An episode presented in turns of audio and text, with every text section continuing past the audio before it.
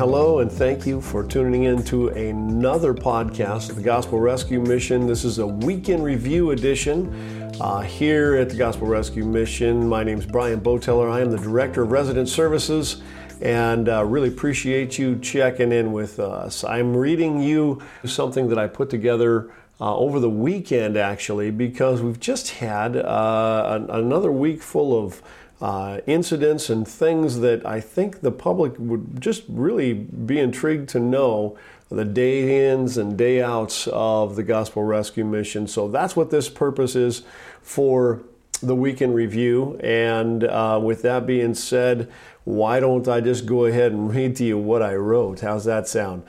Thursday morning, I was walking between our Booth Street thrift store and the Rock Food Pantry and I was thanking a couple of the ladies who live at the mission because they were doing what we call street ministry. Street ministry for the mission is putting on a bright orange vest and taking a trash, a trash bag or a dustpan and uh, a broom or an extension grabber and cleaning up uh, the trash in the neighborhood.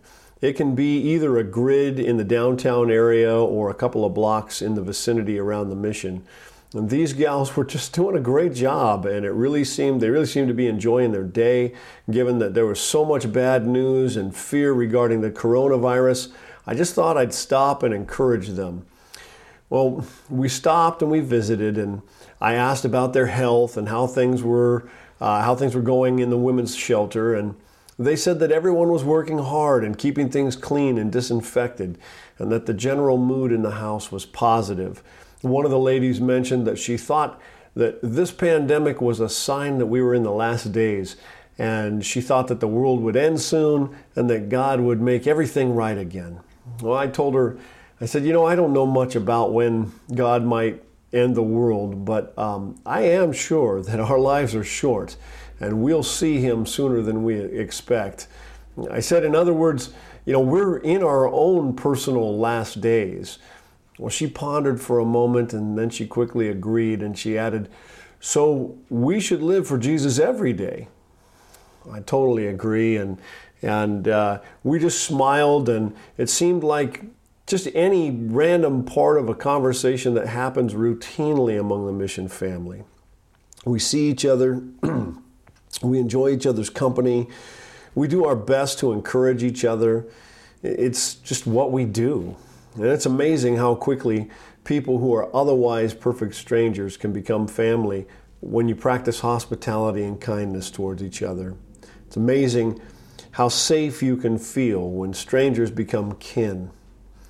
Well, Friday night I was home with my family watching TV when my women's coordinator calls to let me know that one of her girls has been hit by a car while riding her bike and has suffered uh, severe head trauma.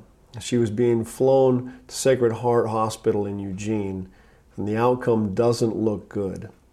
Well, at the time when I wrote this, which was Saturday morning, I have absolutely no further information except that she's the same lady that I spoke to just two beautiful mornings ago about our time being short. We can't control the outcome, but we can trust the one who holds all outcomes in his hands, and especially with the lives of those who put their trust in him. I'm sharing this with you not, not to remind you that life is short or that life is fragile. I'm convinced that one of the reasons you listen and maybe even support the Gospel Rescue Mission is because you recognize how fragile our lives are and you believe in the work that we do here, reaching some of the most vulnerable lives in Grants Pass. I'm sharing this because I want to give you a window into a rather average week at the mission. I want to help people get a feel for the kind of work that my staff and I are engaged in every day. This event comes on the heels, really, of, of, all kinds of other things. We had a suicide threat at our women's house, we had a threat to do harm with a gun in our men's home. Uh, not to mention that we're in the middle of a worldwide viral pandemic. It was a week that also includes some positives. Several residents leaving the mission because they've achieved independence, and many others just winning their first 30 days of sobriety in years. It's the stuff that makes up the routine of my staff and myself each week. And it's the stuff that we don't share much at church or in casual conversation, mostly because it's just the stuff that consumes our thoughts all the time. So we're happy for the mental distractions that come from more normal lives of our friends and family. My hope is that as you hear these things, that you will pray for my staff and I, along with our volunteers and residents, particularly of our friend in the hospital and her family, and that you might realize how much Grants Pass and our nation really benefits from a ministry like this. The Gospel Rescue Mission will keep our doors open during this emergency, as we have through times of bad weather and smoke filled valleys we do this because you continue to support us, and we are so very grateful. Because you support us, there are an average of 100 souls, men, women, and children, that don't have to sleep outside on any given night in the city of Grants Pass, Oregon. And so we are just super grateful that you support us, that you think about us, and mostly right now, won't you pray for us? I won't always be able to give you updates as to what's happening uh, in the outcome of this young lady, but I do pray that you would just trust the Lord as you lift her up uh, to to Him, and uh, we'll we'll just trust the outcome into His hands.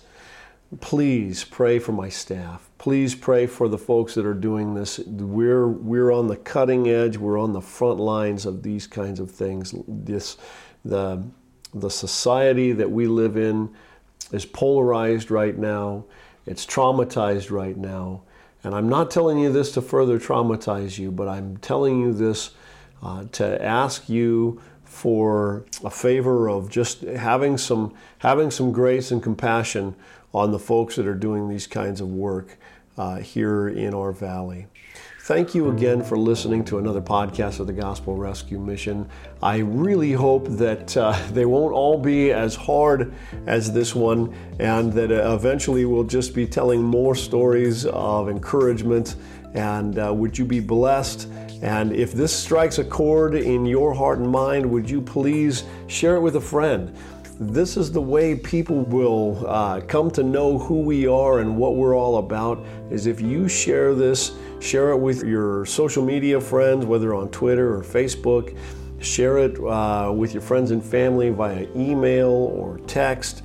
Um, let them know about our website that is www.grantspassmission.org. May God bless you all so much uh, during this pandemic. And uh, let's trust the one who holds the world in his hands. He is trustworthy. Amen. God bless you and have a great day.